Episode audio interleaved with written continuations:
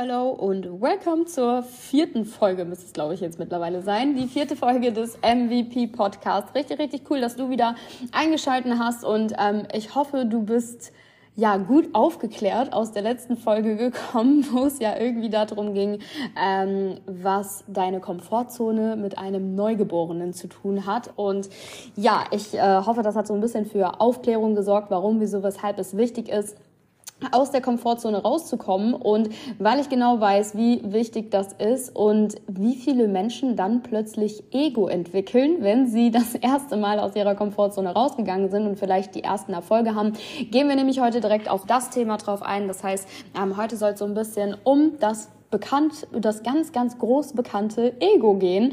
Und ich glaube, viele Leute haben so eine kleine falsche Auffassung vom Ego, weil, wenn wir mal ehrlich sind, wenn du dir jetzt ein, eine Person vorstellst, die viel Ego hat. Wie stellen wir uns diese Person vor? Diese Person stellen wir uns meistens vor dass sie einfach denkt, sie kann alles, sie weiß alles, sie nimmt nichts an, sie lässt sich nichts sagen und und und. Vielleicht ist sie so ein bisschen ja laut und aufmüpfig und hat einfach ein großes Ego und denkt, sie wüsste alles besser. Das war auf jeden Fall so meine Auffassung, bevor ich mich ein bisschen intensiver damit auf, äh, auseinandergesetzt habe. Das war immer so meine Auffassung von einer Person, die sehr viel Ego hat. Und ich sag euch ehrlich, demnach dachte ich nämlich zum Beispiel persönlich bei mir, ich habe kein Ego.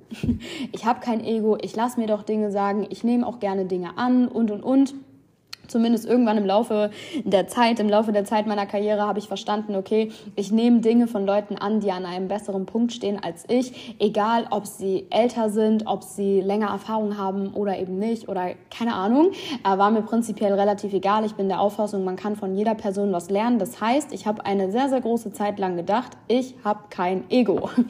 Bis ich mich dann, wie gesagt, damit ein bisschen auseinandergesetzt habe und auf die vier Komponenten des Egos gestoßen bin und die will ich heute an dich weitergeben, weil weil ich bin mir zu 100% sicher, dass du Ego hast, ohne dass du was davon weißt. Und das Wichtige an der Stelle ist eigentlich nur zu verstehen, dass wenn wir herausfinden, was ist eigentlich unser inneres Ego, was ist eigentlich diese innere Stimme, die aus uns rausspricht und was ist dieses ja, was ist dieses Ego überhaupt, von dem alle sprechen? Wenn wir das einmal rausgefunden haben, können wir das für uns persönlich viel, viel besser reflektieren und demnach, ich sag mal, Menschen, die an einem sehr guten Punkt stehen oder Menschen, die erfolgreich sind, nicht mal nur beruflich, sondern in allen Belangen, sind einfach extrem gut selbstreflektiert. Das heißt, wenn äh, wir es schaffen, gut uns, selbst, gut uns selbst zu reflektieren und zu wissen, hey, wann spricht dieses Ego denn aus mir raus? Wie äußert sich das überhaupt? Wie nehme ich das überhaupt wahr, dann wird es für dich viel, viel einfacher sein, dich, deine Handlungen, deine Personality besser zu reflektieren. Und wenn wir wissen, wo wir stehen, dann können wir viel, viel besser uns orientieren, wo wir hinwollen. Deswegen will ich euch gar nicht so lange auf die Folter spannen. Und ich würde sagen, wir starten jetzt mal rein mit den vier Komponenten des Egos. Mm, die erste Komponente des Egos ist, dass wir uns an dem identifizieren, was wir haben. Das heißt, du identifizierst dich anhand dessen, was du hast. Ich sag mal, das ist vielleicht noch so die klassischere Variante des Egos. Ne? Das ist einfach das, ähm, dass wir anfangen zu glauben, wir sind das wert, was wir besitzen, beziehungsweise wir sind mehr wert, wenn wir mehr besitzen. Das kennt der ein oder andere vielleicht. Man fühlt sich einfach besser, wenn man ja mehr Materialismus irgendwie vielleicht hat. Eventuell ist es bei dem einen so, bei dem einen vielleicht nicht. I don't know. Ähm, aber viele haben so dieses Gefühl, ich bin mehr wert, wenn ich mehr habe. Ich bin mehr wert, wenn ich ein besseres Auto fahre. Ich bin mehr wert, wenn ich eine größere Wohnung habe. Ich bin mehr wert, wenn ich die tolleren oder die teureren Klamotten anhab und und und. Und irgendwann wird das so ein bisschen zum Mantra deines eigenen Egos, dass du anfängst immer zu glauben, dass du immer mehr haben musst. Und wenn wir mehr haben, beziehungsweise umso mehr du hast, umso stärker wird dir plötzlich irgendwann bewusst, dass dir ja jetzt auch mehr weggenommen werden kann. Meine Mama sagt immer, äh, einem nackten Mann kann man nicht in die Tasche greifen, irgendwie so, glaube ich. Und hat sie auch vollkommen recht. Ähm, bedeutet so viel, klar, wenn ich nichts habe, weiß ich auch, mir kann sowieso nichts genommen werden. Aber in dem Moment, wo ich extrem viel plötzlich habe, fängt so ein bisschen eventuell bei dem einen oder anderen an, die Verlustangst für das, was man jetzt hat, größer zu werden. Und das ist nämlich genau plötzlich dieses Ego. Weil wenn wir anfangen, uns nur noch daran zu identifizieren, was wir haben, und wir stellen uns das jetzt mal als einen Kreis vor. Ja, und in diesem Kreis, da, ähm, dieser Kreis ist blau gefüllt, meinetwegen. Dieser Kreis, du malst einen Kreis auf ein Blatt Papier. Dieser Kreis ist blau und da rein malst du einen weiteren Kreis und der ist rot. Und der rote Kreis, das bist du. Und die, die blaue Farbe, das ist das, was du hast. Und wenn jetzt das, was du hast, immer, immer größer wird, dann wirst du als Person, als in deiner Wahrnehmung immer, immer kleiner. Bedeutet, umso mehr du hast, umso mehr wird dir bewusst, dass dir Dinge weggenommen werden können.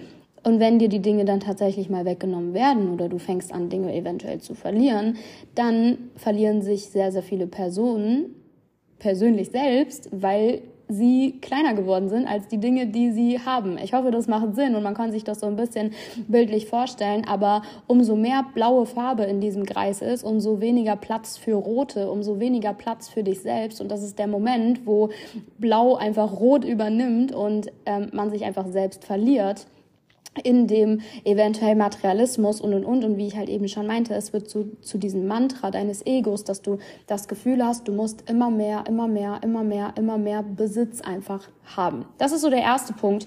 Ähm, du identifizierst dich an dem, was du hast. Der zweite Punkt ist, du identifizierst dich an dem, was du machst, an dem, was du kannst. Und ich finde, gerade bei unserer ähm, oder in der heutigen Gesellschaft ist es sehr, sehr oft so, das ist nämlich das, was wir in unserer Gesellschaft als Leistung betrachten und woran sich natürlich sehr viele Menschen identifizieren, einfach an dem, was du hast, an dem, was du kannst. Das Problem an dieser ganzen Geschichte ist, dass man in so eine Kämpfernatur kommt, dass man irgendwie immer, man will immer der, der schnellste, der beste, der erste, die erste, die tollste und keine Ahnung, man möchte irgendwie immer ähm, der erste oder der beste in, in dem sein, was man macht. Das Problem an der ganzen Geschichte ähm, ist, dass man natürlich dadurch einen extremen Leistungsdruck spürt, weil ich sage dir ehrlich, es wird immer eine Person geben, die ist besser, die ist schneller etc. als du, weil eventuell Leute mit den gleichen Dingen starten, aber in einem anderen Kapitel ihres Lebens. Beispielsweise, du möchtest, mm, ich weiß es nicht, du möchtest Fahrradfahren lernen, ja? Und der eine lernt das mit 20 und der nächste lernt es halt irgendwie erst mit 30. Das ist ein komisches Beispiel, aber der eine lernt es mit 20, der nächste lernt es mit 30. Das heißt, dieses Kapitel Fahrradfahren ist bei dem anderen halt im Leben erst viel, viel später aufgetaucht, aber beide standen ja irgendwie irgendwo mal am Anfang. Beide standen irgendwie irgendwo mal am Anfang. Man weiß nie, welche Vorerfahrungen andere Menschen einfach mitbringen, welche Lebenserfahrungen andere Menschen eventuell mitbringen. Und an der Stelle möchte ich auch ganz, ganz klar betonen, dass meiner Meinung nach, ja, jeder hat da seine eigene Auffassungsgabe, aber Lebenserfahrung in den seltensten Fällen etwas mit dem Alter zu tun hat, weil Erfahrung ist ja das, was dich im Leben prägt. Und Lebenserfahrung muss nicht heißen, dass du unbedingt viel mehr Lebenserfahrung hast, nur weil du älter bist okay, zugegebenermaßen, es ist wahrscheinlich in den meisten Fällen so, okay, aber Du kannst in einem Jahr so viel erleben wie in gefühlt zehn Jahren nicht. Du kannst in ein oder zwei Jahren so viele Länder bereisen, so viele Kulturen kennenlernen, so viele Menschen kennenlernen wie innerhalb von zehn Jahren nicht. Das heißt, ähm, nur ganz kurz, ich bin jetzt ein bisschen abgeschweift, aber das will ich einmal ganz, ganz kurz betonen, dass man sich dahingehend eigentlich mit nichts und niemanden identifizieren muss, weil man, wie gesagt, nicht weiß, in welchem Kapitel der ein oder andere Mensch gerade in seinem Leben steht, obwohl ihr vielleicht gerade die gleichen Sachen machen möchtet.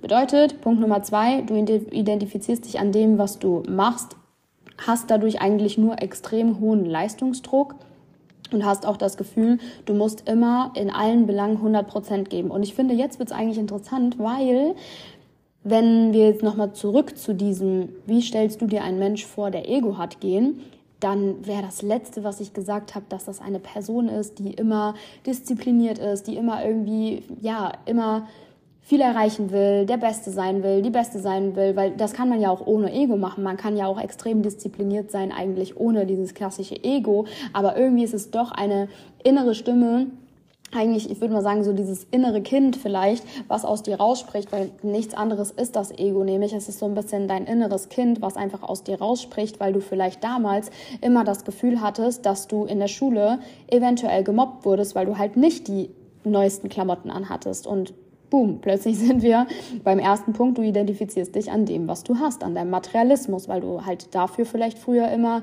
ähm, in der Schule gestichelt wurdest, etc.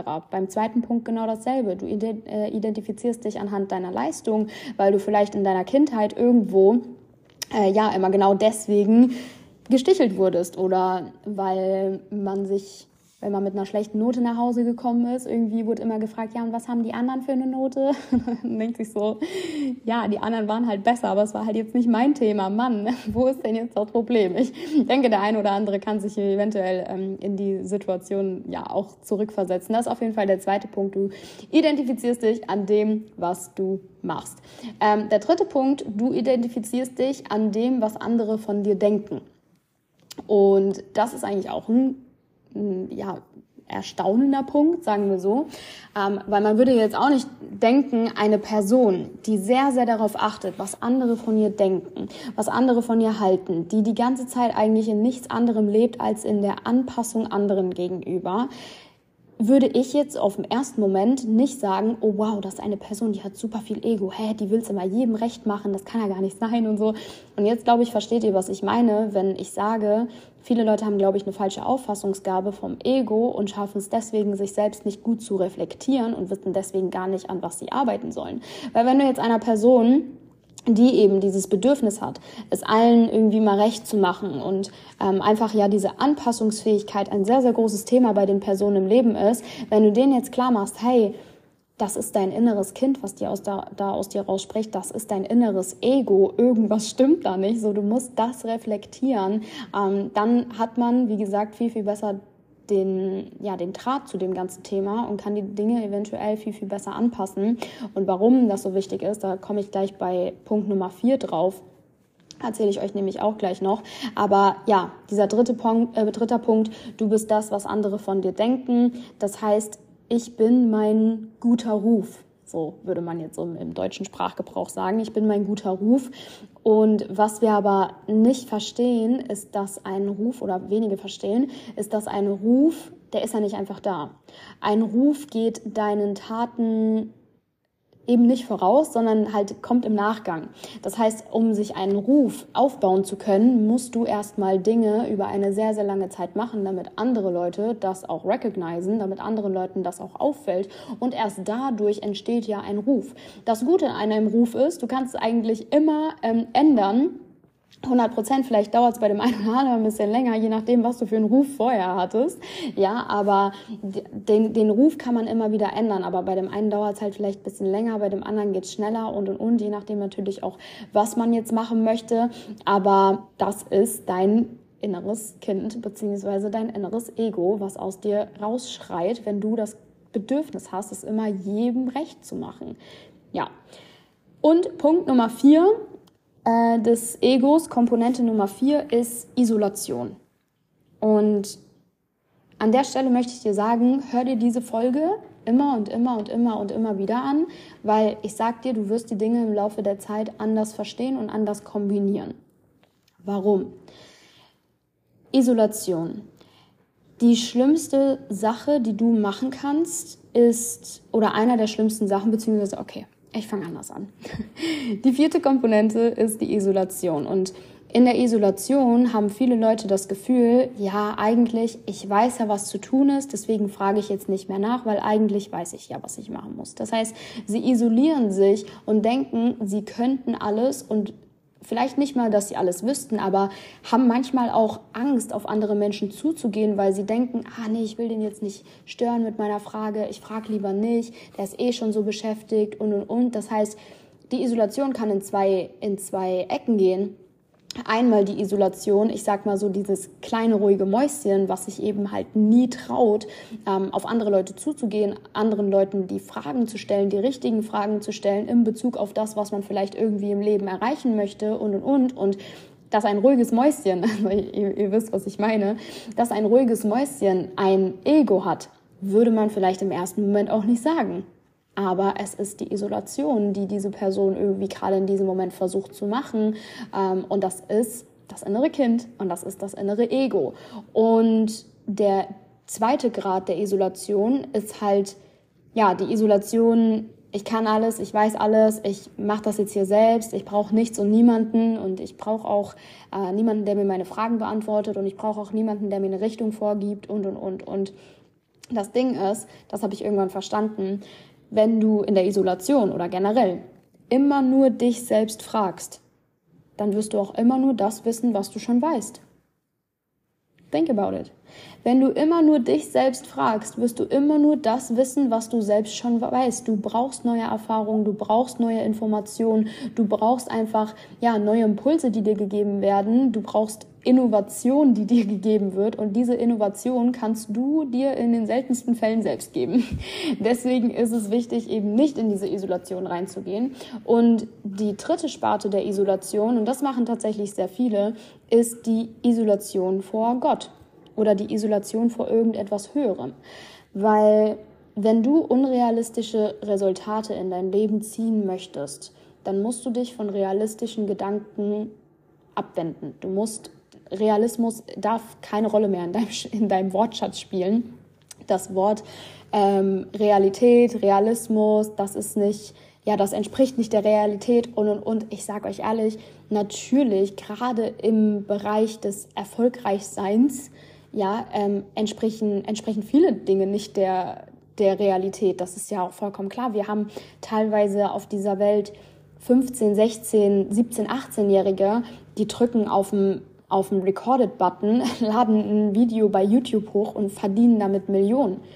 Es gibt Leute, die machen eigentlich den ganzen Tag nichts anderes, die sitzen vor einer Konsole, sind irgendwie am Zocken, recorden das Ganze oder streamen das Ganze und verdienen damit Millionen wir leben in einer Welt, die ist eben für den normalen menschlichen Gedanken nicht mehr realistisch. Und wenn wir in dieser Welt leben, brauchen wir auch etwas Unrealistisches, sage ich mal, was uns auffängt, wenn es, wenn, wenn du vielleicht mal fallen gelassen wirst.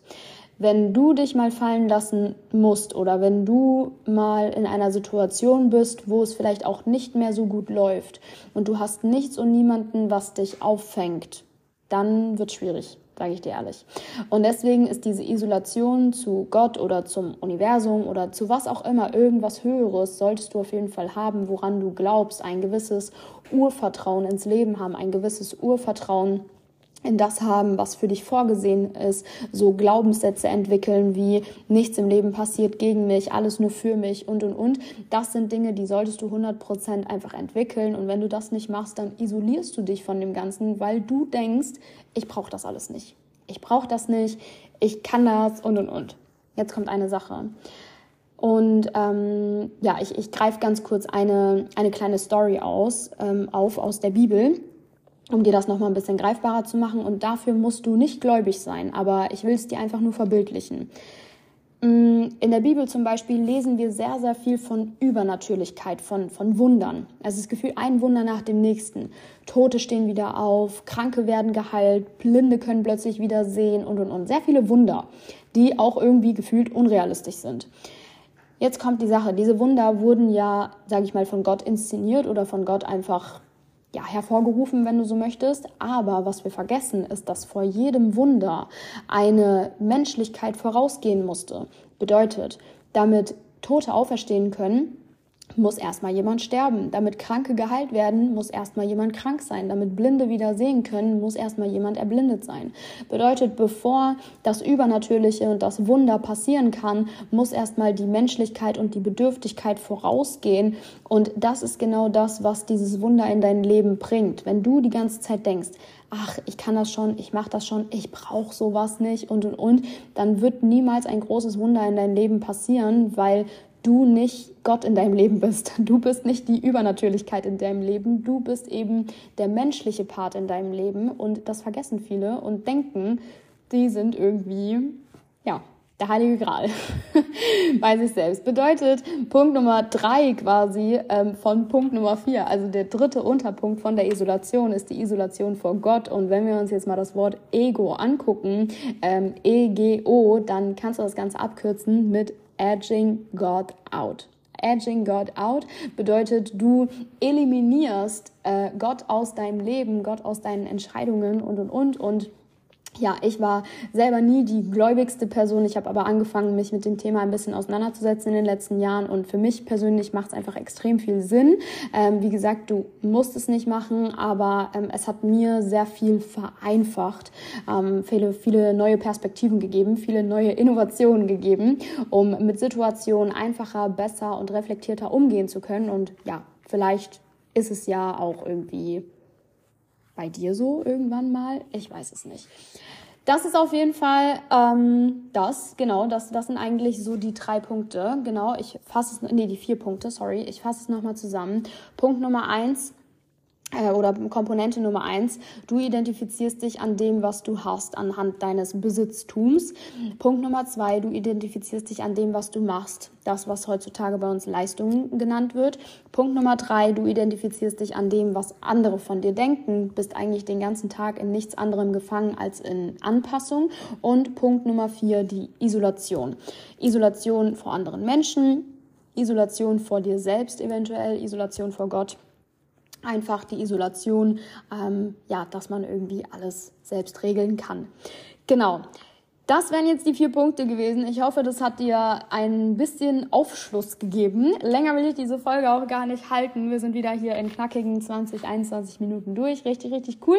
Ich freue mich schon auf die nächste, ähm, auf die nächste Folge. Ich hoffe, es hat dir gefallen und ich wünsche dir wie immer einen schönen Tag, ein schönes Wochenende, einen schönen guten Morgen, einen eine schöne gute Nacht, wann auch immer du dir diesen Podcast angehört hast. Und wir hören uns dann in der nächsten Folge.